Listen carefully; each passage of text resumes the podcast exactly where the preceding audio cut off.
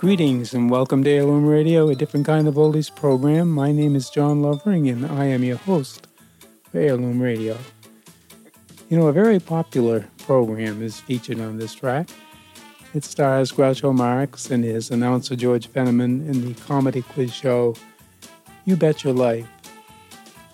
The series debuted on ABC Radio on October 27, 1947, and then moved to the CBS radio network on October 5, 1949, before making a final transition to NBC TV and NBC Radio on October 4, 1950. Seems like October was the month for change on uh, You Bet Your Life. Because the program had a rather simplistic format, it was quite easy to broadcast it on both radio and television, but not simultaneously. Groucho Marx honed his talents on vaudeville, and vaudeville is very, very much a visual medium. So many of the laughs from the studio audience attending the television show were brought about by Groucho's facial reactions and other visual gimmicks, so the two versions were slightly different. The last radio show was aired on June 10, 1960, but the show continued on television, debuting in its final season on September 22, 1960, with the new title, The Groucho Show. Gameplay on each of the programs, You Bet Your Life, was generally secondary to Groucho's comedic interaction with contestants and often with the announcer and assistant George Fenneman.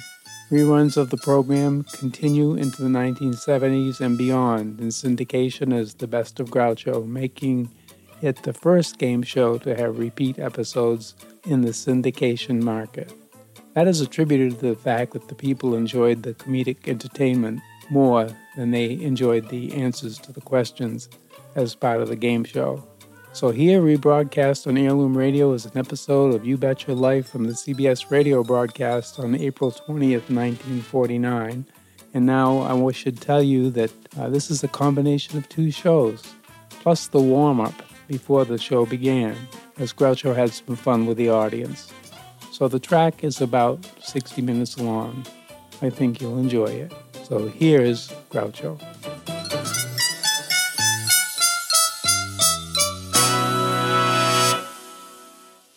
How many heard the show last night?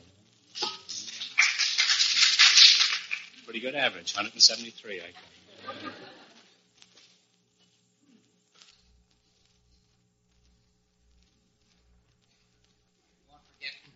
No, I.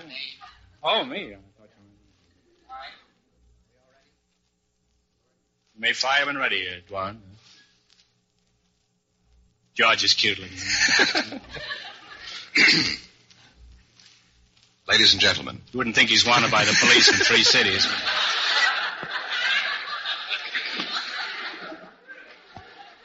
have a job to do. All right. Don't worry about me. You mind your business, I'll mind mine. I'm no Budinsky.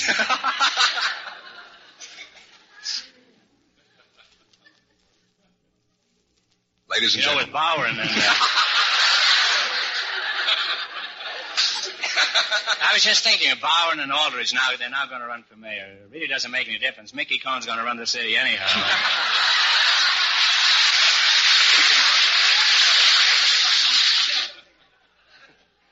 Anyhow, I gave that woman her house back.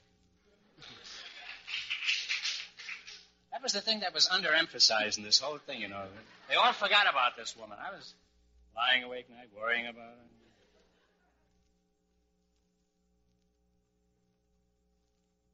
What a crook that Pearson.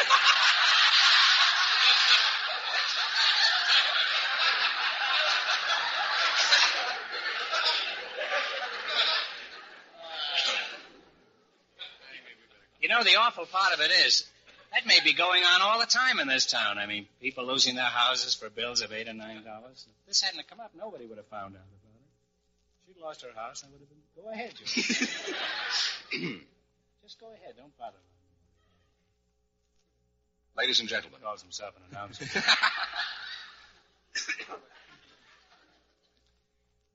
Ladies and gentlemen, the secret word tonight is head. H E A D. really? You bet your life.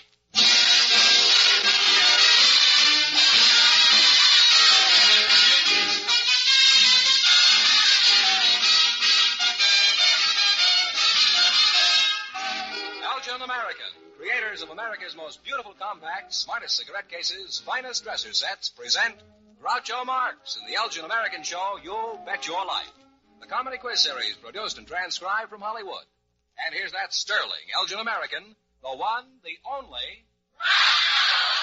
Welcome for Elgin American Compacts, Mr. Marx. Oh, that's me, Groucho Marx.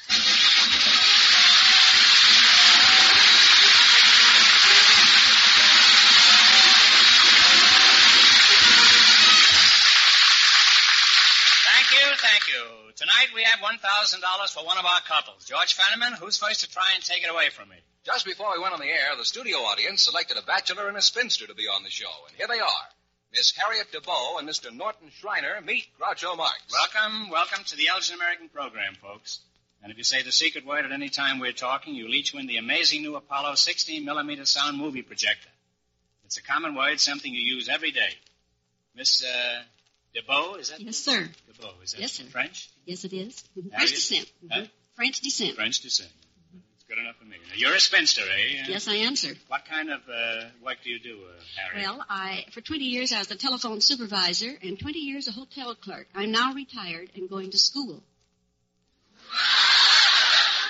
You're kind of doing the whole thing backwards, aren't you? I started out to work very young. You started out to work and now you're going to school. Yes, sir. You romp to school in the morning, bring the teacher an apple or something? No, I go to evening school. I'm taking up vocabulary. What do you bring in the evening? Pancakes? Or... Yes, uh-huh. And uh, now, you, how long have you been going to school? Uh, About six months, sir. Six months. Huh? You teacher's pet? Well, I'd like Some to of be. them do. Uh, no, I mean, uh, that's an old joke. Just ignore that. You'd like to be the. Te- is it a man, man teacher? No, it's a miss. Spinster like myself. Forget it. You're silly to even go there. Eh? You're telling me.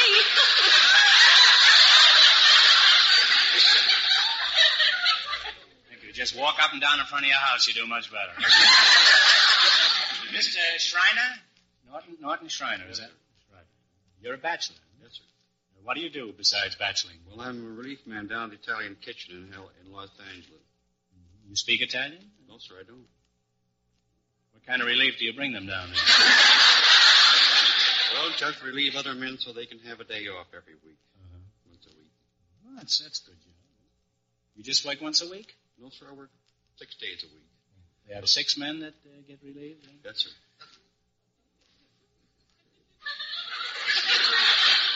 Suppose they had seven men. You'd be out of a job. Well, I probably would. Where are you from, Mr. Schreiner? From Seattle. Seattle, Wash. huh? Yes, sir. Mighty nice city. Good fishing. You a stranger to Southern California? No, sir, I've been here about 20 years. Twenty years. Huh? You better make up your mind whether you're going to stay before your round trip ticket expires. How long have you been a bachelor? 47 years. Forty-seven years. Yes, sir. How old are you? 47. Oh, you were a bachelor even when you were a kid? no, not that long ago. How long have you been a bachelor, Harriet? 25 years. 25 years. Spencer, I meant.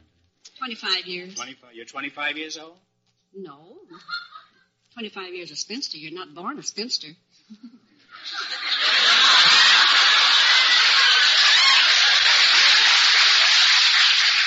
I know I wasn't. Then. and how old are you now, Harriet? Within reason. Within reason? Yeah. 60. 60. Mr. Norton, what's the reason you're not married? Well, I never met the right kind of a girl, I believe. And, uh, Would you Would you like to get married? yes, sir, if I met the right person. Why? Why do you Why would you want to get married? Well, for love and companionship. And so, Either one, or just? Uh,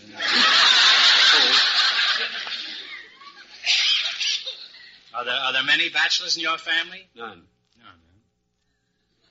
I'm the only one. Bachelors don't run in your family, huh? If they did, they wouldn't be bachelors, huh? You've never been hooked, huh? No, sir. You've been, have you been on the brink of uh, being hooked? Yes, sir. I went with a girl for about two years, and uh, I think I was rather slow on the romance, and uh, they got acquainted with my cousins, and that was the end of it. You got acquainted with your cousin? No, sir, she did. Oh, she did, huh? And uh, your cousin married her? Evidently.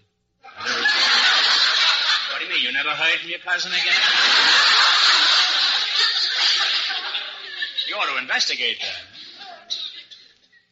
Maybe you have enough cousins that you don't care what happens to one little one. Why are you still single, Harriet? A charming woman like you? Thank you. Well, I Quite had welcome. I had three chances. Three chances, and you Mhm. struck out?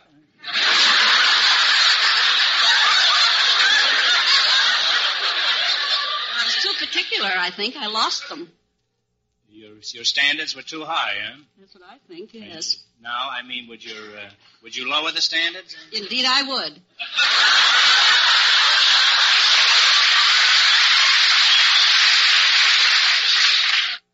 Well, there's no reason why you shouldn't lower the standards. Clancy lowered the boom. so you would get married if the right man came along. Indeed, I would.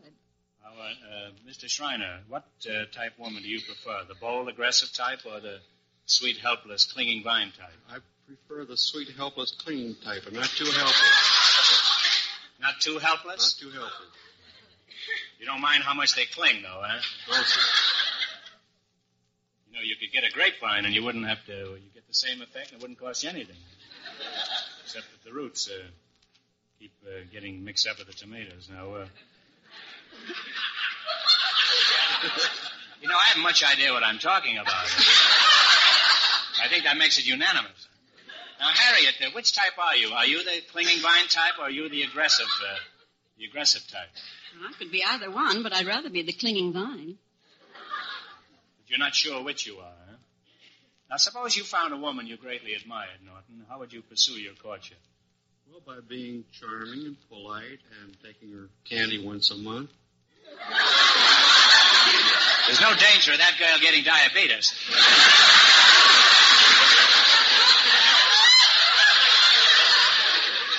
You seriously think that a box of candy would last a girl a month? Well, I don't know. I doubt it. You'd have to supplement that with something else, you know, like frankfurters or apples or banana splits or something. And uh, how would you be charming? I mean, specifically, what would you do? You'd turn the charm on and off like hot water? Or? Well, you can do that that way. Yes. But, and how do you do it? I mean, Well, Ogle by it being pleasant. pleasant. Well, that's a pretty fair way to do it. What would you? Where would you take her for entertainment? Has she seen Night at the Opera at the Markel Theater? Well, uh, take her. Or don't to you consider that entertainment? huh? No, we'll take her to the park. With, uh, Take her to in the park? the zoo. If I had my choice, I'd take the park too. You take her to the zoo? Yes, sir. You think that would be safe? Well, you can learn about wildlife, the birds and the bees.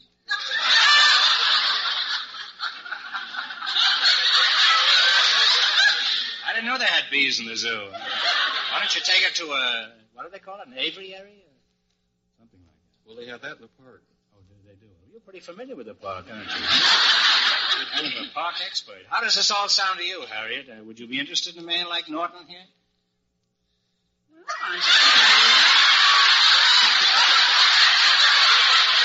Healthy, anyway. He's I think she's measuring you for size. And, and he, he has hair on the top of his head. That's that's the.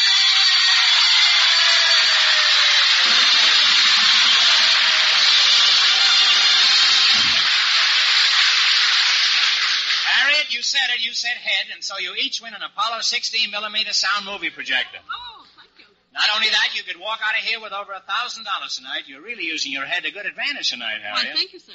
Well, you're a sweet young lavender blue, dilly dilly blue. and here are your gifts from Elgin American. For Norton, the silver finished cigarette case. Uh, Norton, get a load of all that scroll and gravy there. Huh? And for Harriet, Oh, what I've always wanted for Is my dresser. well, Isn't that beautiful? I That never could afford to buy myself a beautiful Elgin set like that. Thank you so much. Well, it's a pleasure to give it to you. Thank you, sir. Don't take it to school with you, that's all. now, you have this lovely jeweler's bronze dresser set with raised design, and I hope you're very happy with it, Harriet. Thank you, sir. Now, uh, what's the closest you ever came to marriage, Harriet? Well, the second sweetheart that proposed to me was very, very fond of me, but of course I was quite young. And uh, while after we were engaged, why, I went out with other boys. So, of course, he didn't like that. You didn't. No.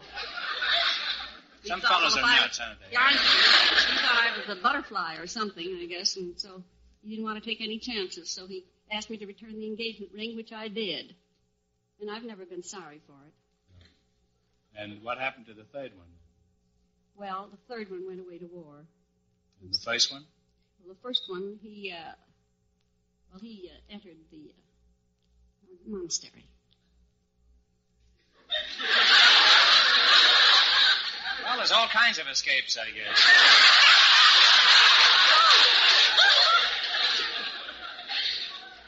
well, uh, would you still marry him today? Uh, this, uh, this one with the butterfly episode, Harriet?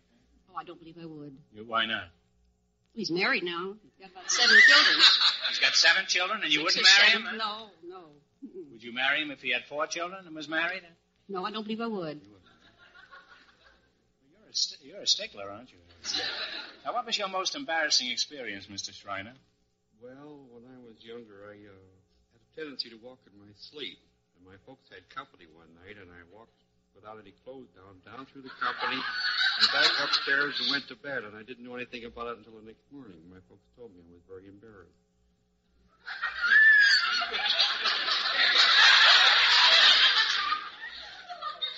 You make a habit of doing this? Not so anymore. You don't, huh? You go to bed with an overcoat on now, I suppose. How old did you say you were, Norton? Twelve years old. You are now 12 years old? I was twelve years old. Oh, you were 12 years old. Well, that age, it's not so important. Now, uh, let's say that, let's pretend that I'm your father. Harriet, you pretend you've made up your mind about Norton and you want to marry him. You come into the parlor and I'm sitting there knitting a hot water bottle. What for? Well, it looks better, I think, knitted. And you ask my permission. Now, you go ahead. What would you say to me? I'm your father now, and you ask me. We're only pretending. You're my father? You want to marry this chap, and you come in the parlor, and I'm sitting there. Well, Father, I'd like to marry this uh, young man. I know he's much younger than I am, but I probably need a younger man.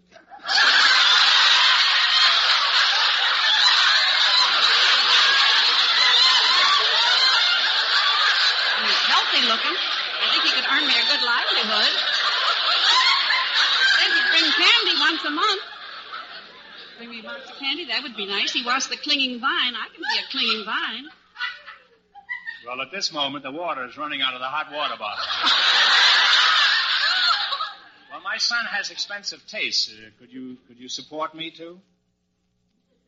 Yes, I'd be willing to support you too. He's a growing boy, you know. Would you care for him through his customary childhood ailments like gout and rheumatism, Yes, I think falling I. arches? Yes, I would. He's always had a roof over his head. Could you give him a nice home? Where? No, he'd have to provide the home for me. Would there be room enough for me too? Yes, indeed, we'd make room for you. Well, Harriet, you have my permission. You may marry my son. Huh? Blessings on thee, little man, barefoot boy with cheeks of tan. My name is Groucho Marx, and I'm 81 years old. Now, uh, Norton, what have you got to say for yourself? Well, I don't know. Why don't you marry her, Father?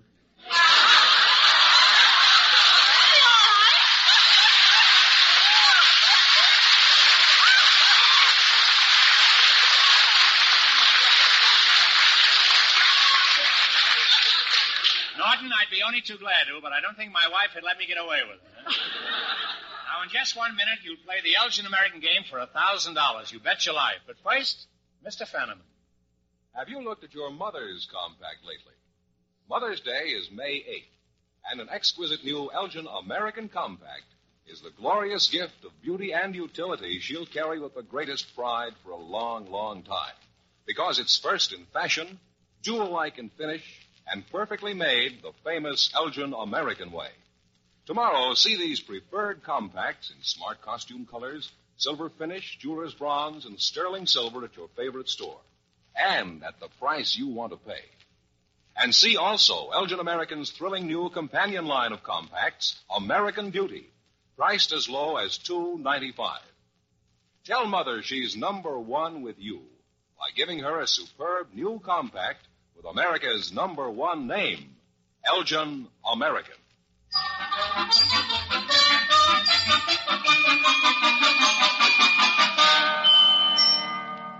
Now let's see if you two will get a chance at the thousand dollar question. You're going to play You Bet Your Life. Fenneman, tell them the rules. Each of our three couples has $20. They bet as much of that 20 as they want on each of four questions. The couple that earns the most money gets a chance at the $1,000 question at the end of the show. Our other two couples are in a waiting room off stage, so they won't know what goes on until it's their turn. Here we go. Let's see how high I can build you $20. What question category did you select? The co-stars in recent movies. That's right. Now here's your first question. How much of the 20 you are going to go for? Ten dollars. $10. Who played opposite Bob Hope in The Paleface? Uh, Jane Russell. Jane Russell is right. On their way with $30. Remember, you're going for $1,000 tonight. How much of your $30 will you try? Twenty. 20? Is that all right, uh, Harriet? Who played opposite Jane Wyman and Johnny Belinda? Uh, Lew Ayres. Lew Ayres is correct. Now they have $50. Here's your third question. You have $50. How much you going to try this time? Forty. 40. You don't care what Harriet says. Well, I'm the clinging vine Oh, you're kind. the he clinging can do vine, whatever all he says is okay. Oh, fine. Who played opposite Loretta Young and Mother Is a Freshman? Van Johnson. Van Johnson. They're really on their way. They have $90. You have climbed up to $90. Here's your last chance to beat the other couples. How much will you try? All of it. All of it. Who played opposite Madeleine Carroll and Don't Trust Your Husband? Uh, Fred MacMurray. Fred MacMurray is right. And they wind up with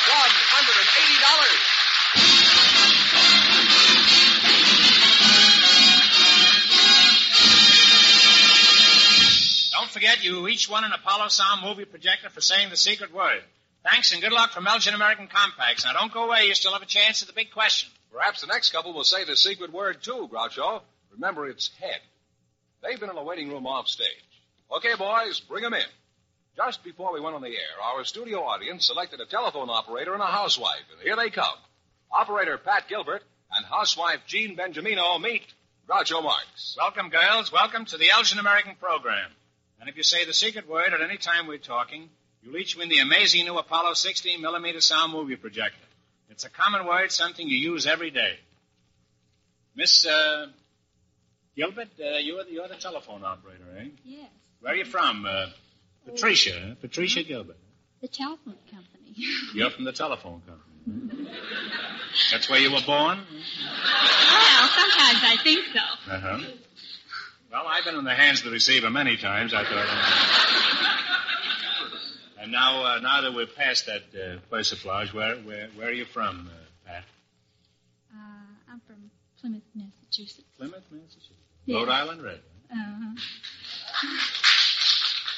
Oh, you look much No. better than that rock up there. I'll say that. wow. Are you are you married, uh, Pat? no, uh, I'm not. You know, huh? Pretty happy about it too. Huh?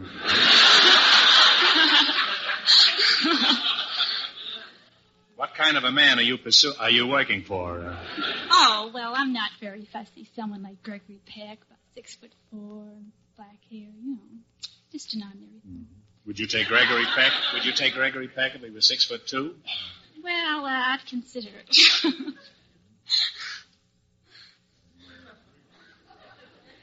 What kind of a man are you are you working for now, uh, Pat? what kind of a man am I? Aren't you working for anybody? Don't you have a boss there? Uh, no, there's all women where I work. They're Unfortunately. yes. Mrs. Uh, Jean uh, Benjamino? yes. You uh, Italian uh, descent? No, I'm not. You're not I'm Irish. Irish, eh? Italian name though. Huh? Husband? My husband's Italian. Husband. We've been ignoring you, but I suppose you've been eavesdropping. You- Yes, I have. After all, this is a party line. You know. Where are you from? Uh, New Jersey. New Jersey. And uh, how many children do you have? One. What does your husband do? He's a civilian patrolman. What, how many children does your husband have? One.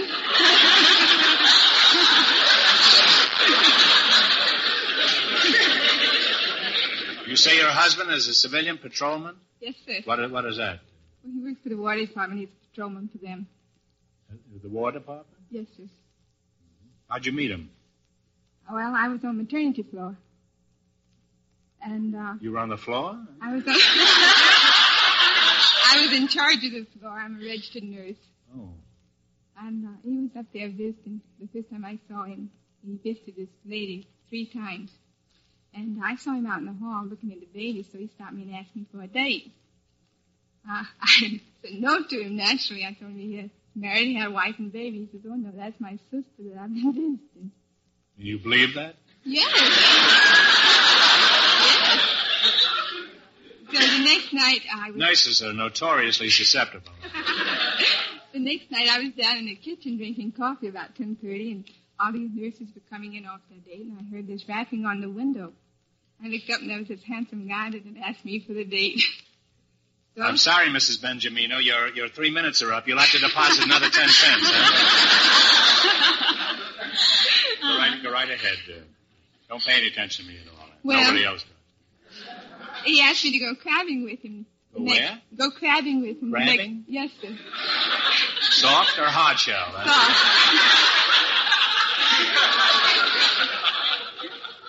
So I told him no.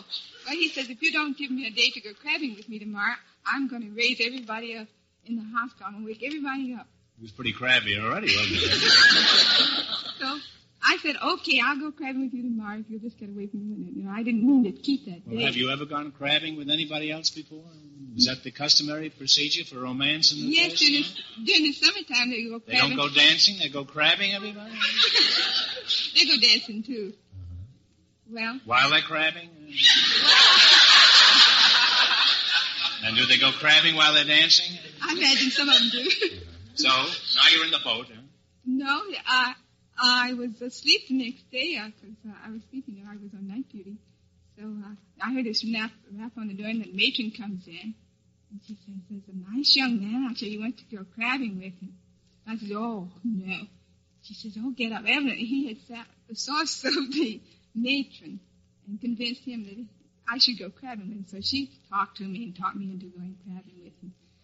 So He was a very persuasive fellow. he, he? he certainly was. And is he still very persuasive? yes, he He is. talk you into anything? Well, he talked me into three months crabbing with him. and when the crabbing season was over, well, we just Yes, what did you do when the crabbing season was over?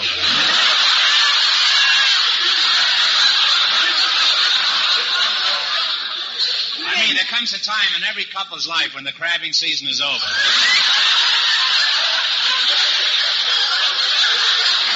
then they get married and the crabbing starts all over again. So, Well, we got married. after the crabbing, the deluge. I know that. Now, operator, do you mind if I give you a buzz again? What kind of an operator are you? Oh, a telephone operator. I'm the operator you get when you dial O. Oh, I. I must dial O more often. Obviously, you're the belle of the phone company. Eh? As a, as a phone operator, how many hours a day are you on the phone? Oh, eight hours. You spend eight hours a day on the phone. Eh? Typical woman. Oh. I don't see how you get any work done. Now, housewife, you on an average day, how much time do you spend talking on the phone? Oh, about an hour altogether. An hour. And what do these calls consist of mostly? Social calls. Social calls. Yes. What do you talk about? Well, most my sister calls me up and talks about her boyfriend most of the time, and my arm gets broke. I'm I prop it against the table, and here she goes. She talks, talks, talks. Why? is I she- don't do any talking. She does it all. What is what does she talk? What is the gist of this? I mean, is she complaining about her boyfriend, or Well, she's just giving me the whole story of everything that happens. and is there a new story every morning? No, it's the same old story, so that's when I just sit there and listen. Well, you could put stuff in your ears, you know. I guess I could go make the beds up and watch she and come back again. She'd never know I left the phone. Well, try that tomorrow, will you? Well, we have some wonderful gifts for each of you. Elgin Americans Jewelers Bronze Compact engraved with flowers. It's perfect for Mother's Day. Thank you so much. Oh, this is beautiful. And operator, how do you like it? Isn't Oh, that a very nice number? Mm, just what I wanted. I hope it has a nice music. Now, line is busy. To satisfy my curiosity, why aren't there men telephone operators?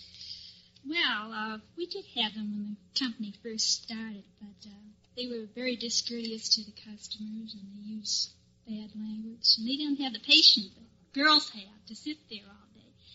So finally they decided to have women operators, you know, the voice with the smile. Yeah, very pretty smile. I thought it was because if a man answered, everybody'd hang up.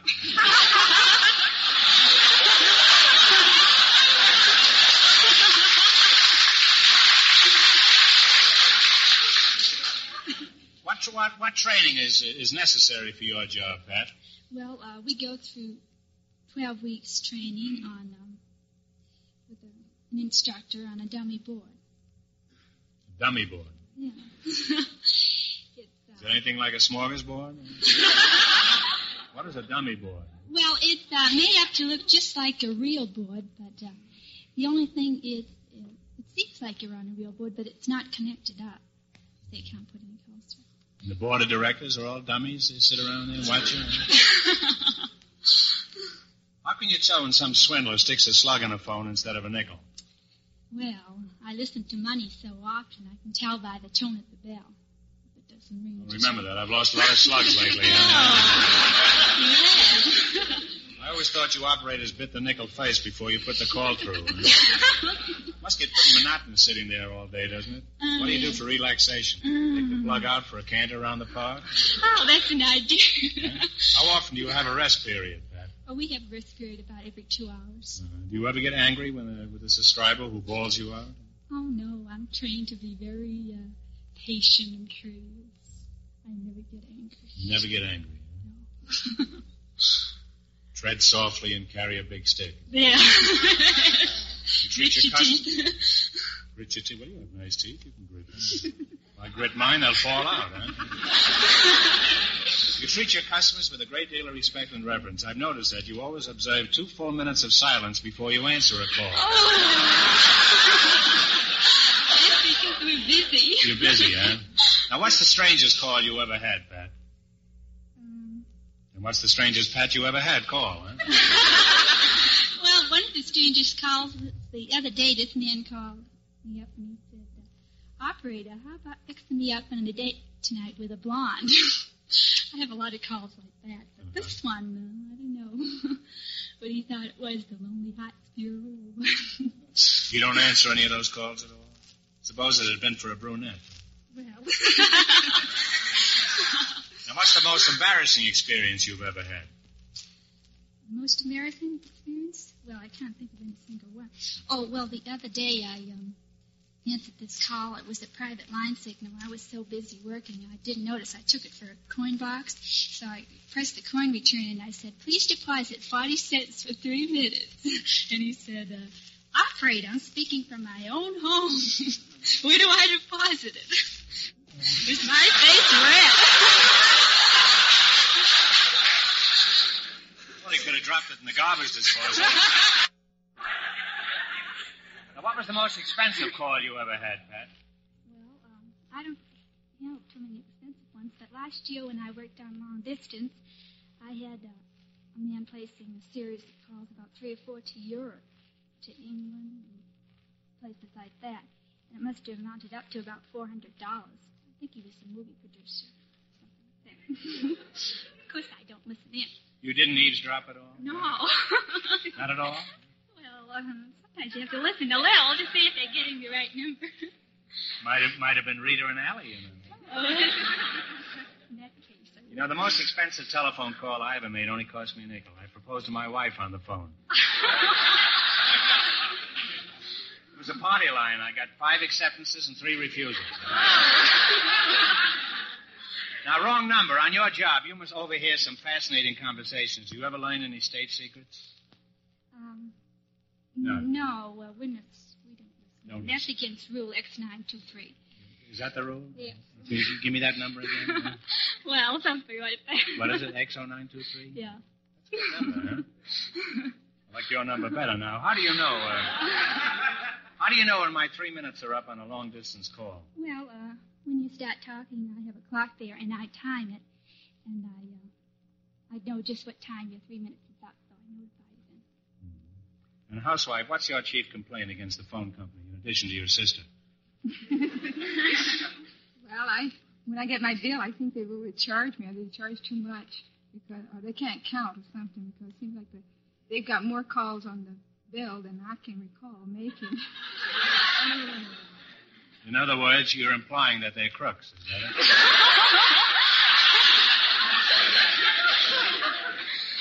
I can have it's worse a laundry bill. I can't figure mine out. Extra calls, they don't know no details or anything. What have you got to say to that operator? Well, That's a pretty uh, serious charge. it's the customer's fault because they don't realize how t- long they talk. Three minutes. Don't blame her. It's her sister. Isn't her. what advice do you have for your customers?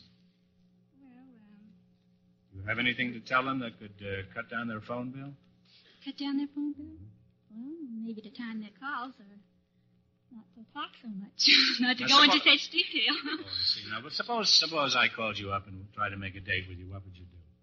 Suppose I'd call you up and say, uh, "Operator, uh, what are you doing tonight?" well, I've heard uh, your voice over the phone, and it's, it's very musical. all and the time. It does, huh? Well, what do you do? How do you answer that? Well, I try to get around to give them the brush off or uh, talk them out of it or be very businesslike. If I can't get rid of them, I What do you give them to the supervisor. And, let and he goes out with you? Well, I don't know. I can't hear.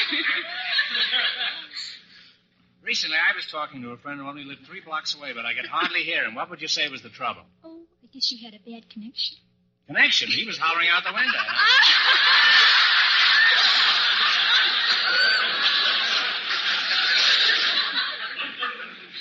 A busy signal. What are your favorite complaints against telephone subscribers? Oh, um, they're not very courteous, and besides that, they treat treat us like we're a machine, and after all, we're not. You certainly don't look like a machine to me, Pat. Huh? oh, thank you. That was the way machinery looked. I'd become an engineer in the morning. Huh?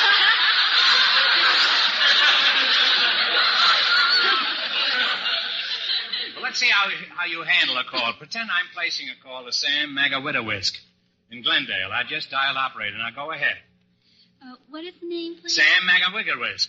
Uh, how do you spell that? S A M, Sam.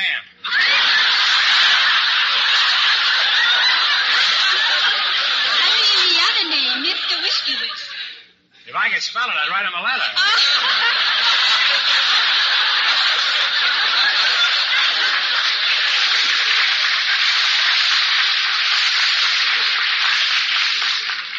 Well, it was very instructive having you here. Now let's play You Bet Your Life. If you run your twenty dollars into more than the other couples, you get a chance at the thousand dollar question. Fenneman, remind our listeners how much the first couple won. Here we go. Let's see how high I can build you twenty dollars. What question category did you select? The popular songs by Harold Arlen. Oh, ah, Arlen. that's right. Here's your first question. How much of the 20 are you going to try? Speak Ten, right up loud. ten. There's over 200 people listening to this all over America. Ten, we'll try. Ten dollars you're going to try? Give me the title of this great Arlen tune. Play, Jerry. I don't know why. Stormy weather. Stormy weather is right. We now have thirty dollars. Remember, you're going for a thousand dollars tonight. How much of the thousand dollars? Uh, wait, how much of your thirty dollars will you go for? I got a little ahead of myself How much is there. that? Thirty. Twenty-five. What's the name of this Arlen song written in collaboration with Johnny Mercer? Sweetest girl. The girl on my. No. One answer between you. Now take your time and think it over carefully. That old black man. That old black magic is right. Well, the real other way now. They have fifty-five dollars. You now have fifty-five dollars, and here's your third question. And how much of the fifty-five will you wangle on this? Fifty. Fifty. Let's see if you can identify this Arlen melody. Okay, Jerry.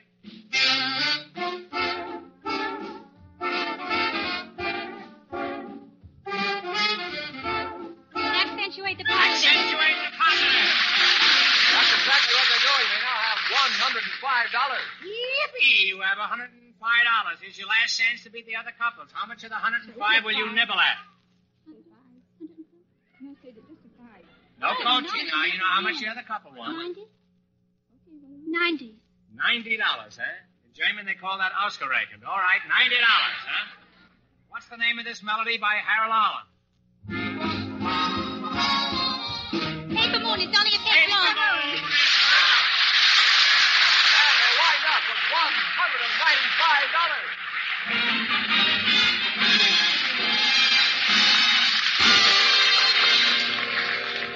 Thanks and good luck from Elgin American Compacts. Now, in just one minute, our last couple will play You Bet Your Life. And then we know who gets the chance at the $1,000 question. Fenneman, say something new for a change. How about a nice recipe? A recipe? All right, Groucho, how's this? A recipe for happiness. Take a lovely new Elgin American dresser set. Give it to Mother on May 8th, Mother's Day, and see how perfectly delighted she'll be. This is the gift that really dresses up a bedroom. It's the unusual gift that proves you gave thought to Mother's big day. These dresser sets come in a range of easy prices and lovely designs, with or without matching powder jars.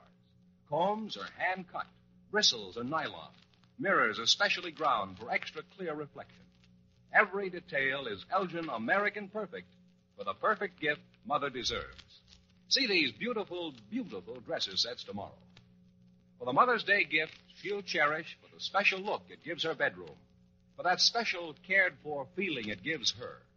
Give a charming new dresser set by Elgin American.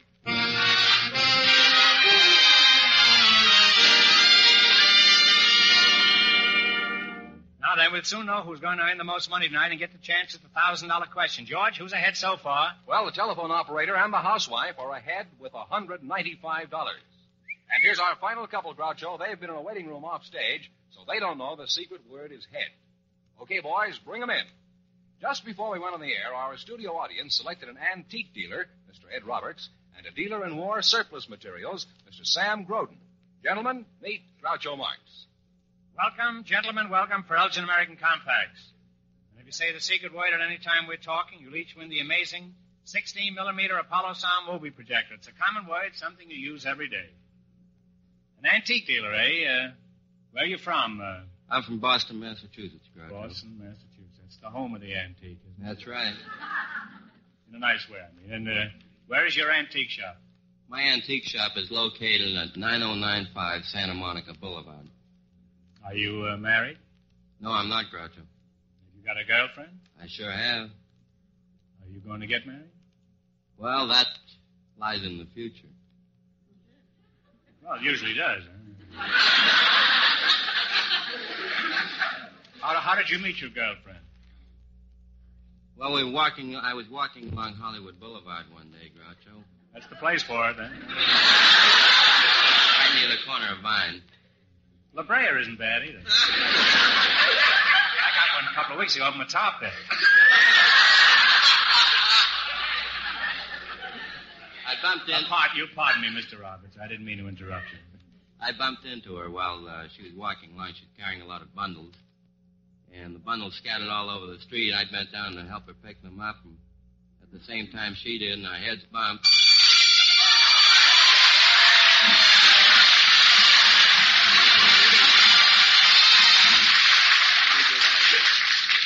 Well, my head is bumping too tonight here. Here we go again. You said it head, and that's the secret word.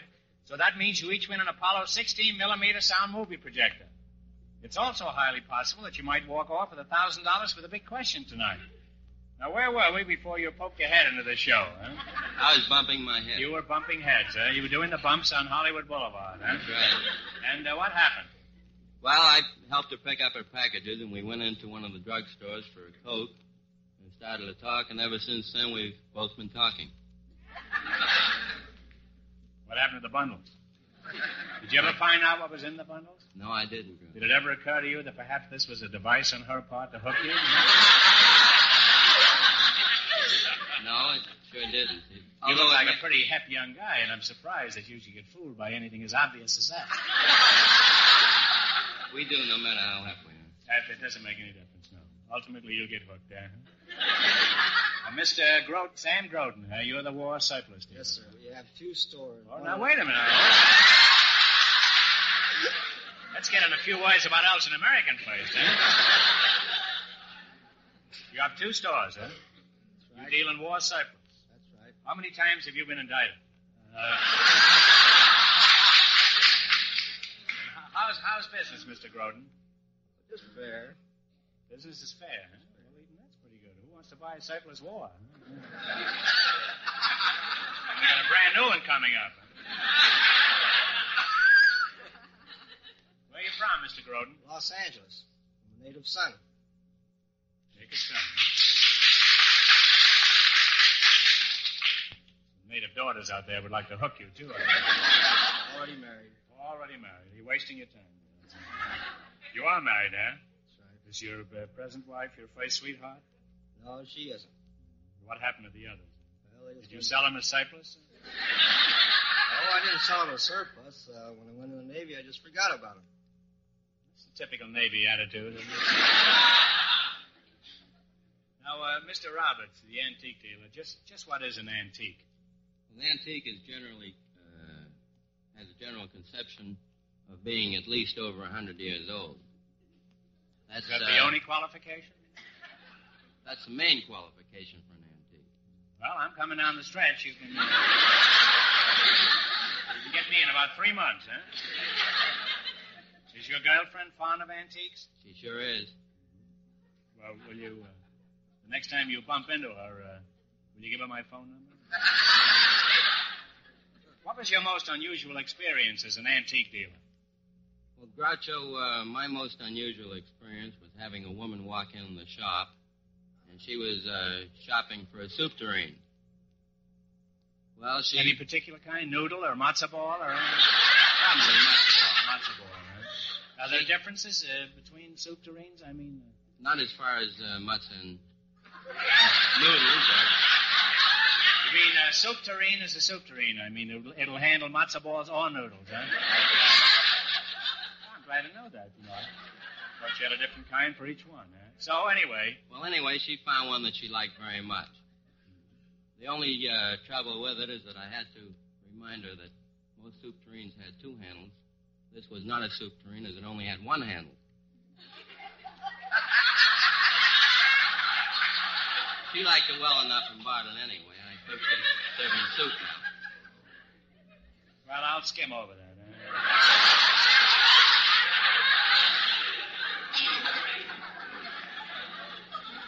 How do you how do you junk dealers? I, I mean antique dealers. Uh, how do you get those holes in old furniture? Do you have a little squad of trained worms that? Uh, No, if a piece is antique, then it's got those holes in it already. Sir. Well, how does it get the holes in it? I mean, Well, just- I don't know who trained the little worms, but evidently there were worms at one time that did make the holes in the pieces. That's the uh, only uh, test of an antique. No, that isn't the only test, but it's one of them. Where do you get your antiques? Well, I have all of my antiques shipped You in. breed your own worms? You have them all shipped in? I have them shipped in from the New England states. My mother does the buying back there from various private estates. Long trips uh, she makes through the uh, small towns? And? That's right, through the small towns of New England. Have you uh, ever been fooled by a phony one? I sure have. How do how do people get bamboozled by? Well, when I first started in the business, I went ahead and bought something that I believed genuinely to be an antique. A man walked in and I tried to sell him this piece and found out that he'd reproduced it himself less than two years before that time. Well, when you get stuck with an antique that was made in Grand Rapids, uh, are you always successful in palming it off on some sucker? None of my antiques come from time in New England, I nearly got stuck with an antique. But I knew instantly her paint, her paint was cracked in the wrong places. Actually, her legs were what fooled me. I thought they were Duncan Phyfe legs. As a matter of fact, they did belong to Duncan Phyfe. I know because he came back the next morning and got them. He was pretty drunk. His name might have been Drunken Five. I don't remember. now, uh, War Cypress, you've been standing there like you were Cypress. Uh, wake up. You're about to make a sale. Tell me, uh, just what do you sell? Well, you name it, we have it.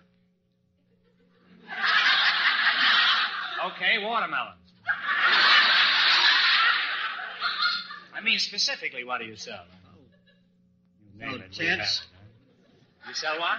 Tents, tarps, uh, Tarps? shovels, What's a tarp? lifeboats, life belts, Sell lifeboats? lifeboats. You have water in your store? Not very far from the water.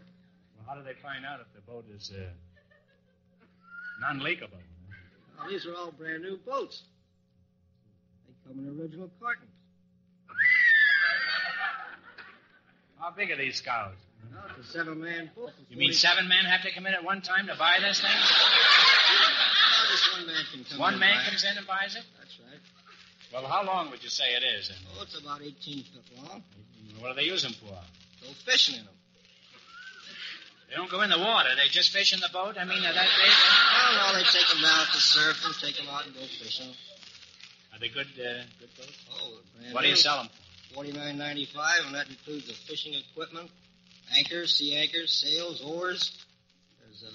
Not an outboard motor with it, huh? no, no. no we don't Yeah, I might supply buy the out- one of those. It's a good deal. Yeah. Where would you use it? Huh?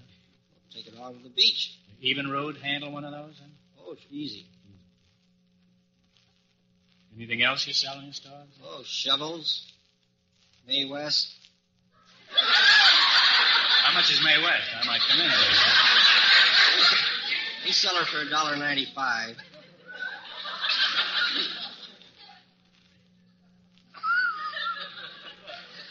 We also have uh, life belts and uh, jackets and shoes. You're all ready for a war, aren't you? No, not right now. No. You in the war, the last war? I was in the Navy. Did you have your own boat? The government supplied one for me. What was your most embarrassing experience, uh, war assets? Well, the most embarrassing experience was when I got married. The judge was going through the ceremony, and uh, I kept saying, I do, I do, I do, and the judge says, one I do is enough. That was just about my most embarrassing experience. What'd you say? I do. You just kept on repeating it even after he uh, told you it was enough. huh? I'm still doing it. I do. Well, you're just an old yes man at home, huh? Not quite. Just to show you how welcome you are, we have an Elgin American silver finished cigarette case for each of you. These have an engraved panel design. Now, War Cyclist, just uh, what does uh, most of your merchandise come from? Well, Army, Navy, and the Marine Corps. You were in the Navy, huh? That's right. I bet you had the biggest duffel bag in the Navy. Huh?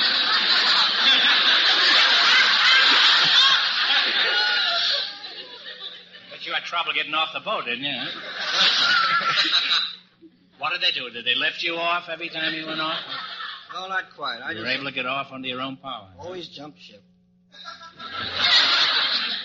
Why does the Navy give you those things? Why don't they use it themselves?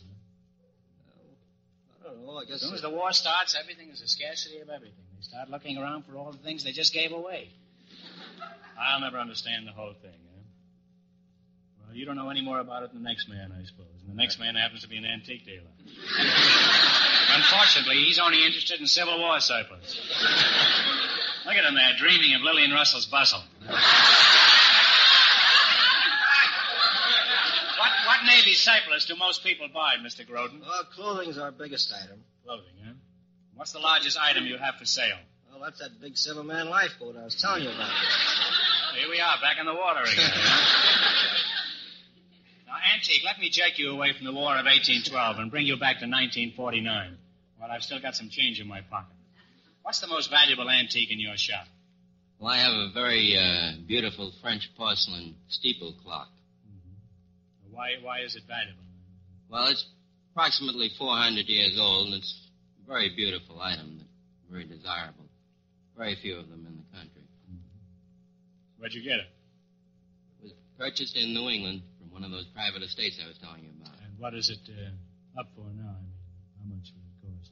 Well, the price to you, Groucho, would be very small. I'd give you a dealer's discount, which would only cost you $350. I can get a boat for forty-nine dollars.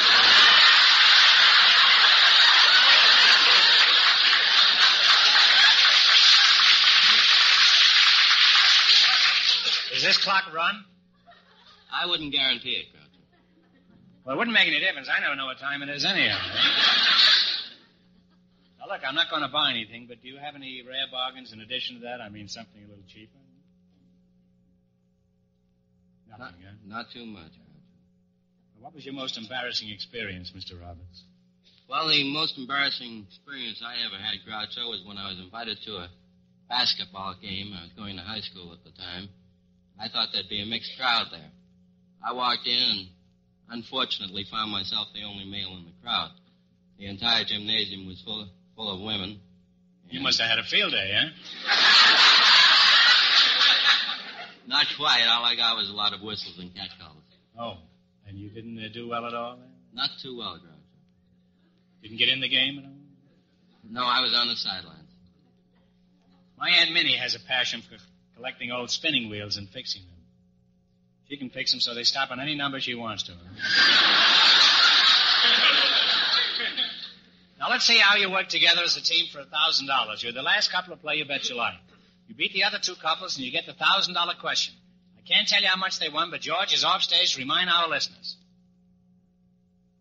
Here we go. Let's see how high I can build you twenty dollars. What question category did you select? That one about the racetracks. R- ra- racetracks, yeah. Here's your first question. How much of the 20 will you go for? Ten? Is That all right with you, Eddie? That's fine. All right. And what state is Rockingham Park? It's in Narragansett. Uh, Oh, wait a minute. What, state? What state? New Hampshire. New Hampshire is right. That's a tough They're off with $30. Yeah, remember you're going for a $1,000 tonight. How much of your $30 will you try? We'll go for the 30, right? You're going for the 30, huh? That's right. You'll be clean on the second question. Well, I'll be clean if I don't get to the right racetrack, huh?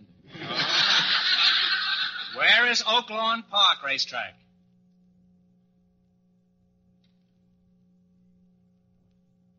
Chicago. Ah, Illinois.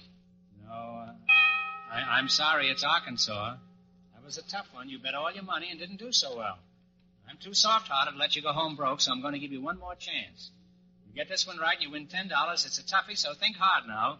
What large ocean washes the Atlantic coast of the United States? The Atlantic. The Atlantic Ocean is right. Groucho, that means that the telephone operator and the housewife with $195 get the chance at the $1,000 question.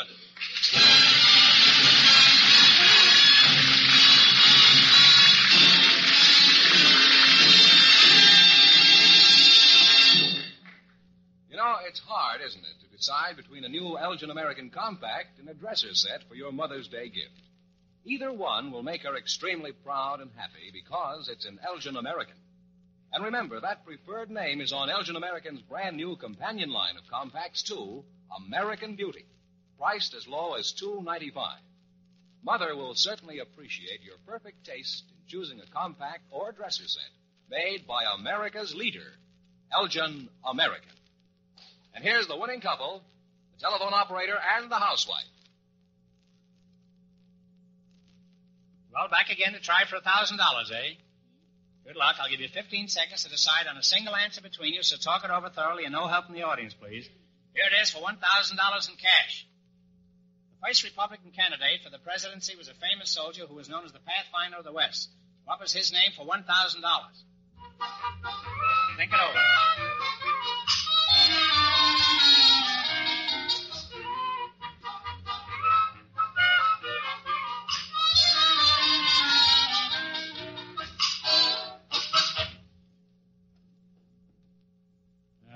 Is the what is the answer you two have decided upon?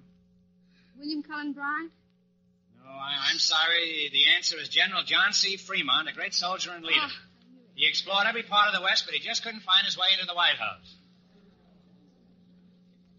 So that means the big question next week will be worth $1,500. You've been a wonderful team, and in addition to the 16 millimeter Apollo Sound movie projector, you each won. You also earned $195 in the quiz. Congratulations and thanks to both of you. The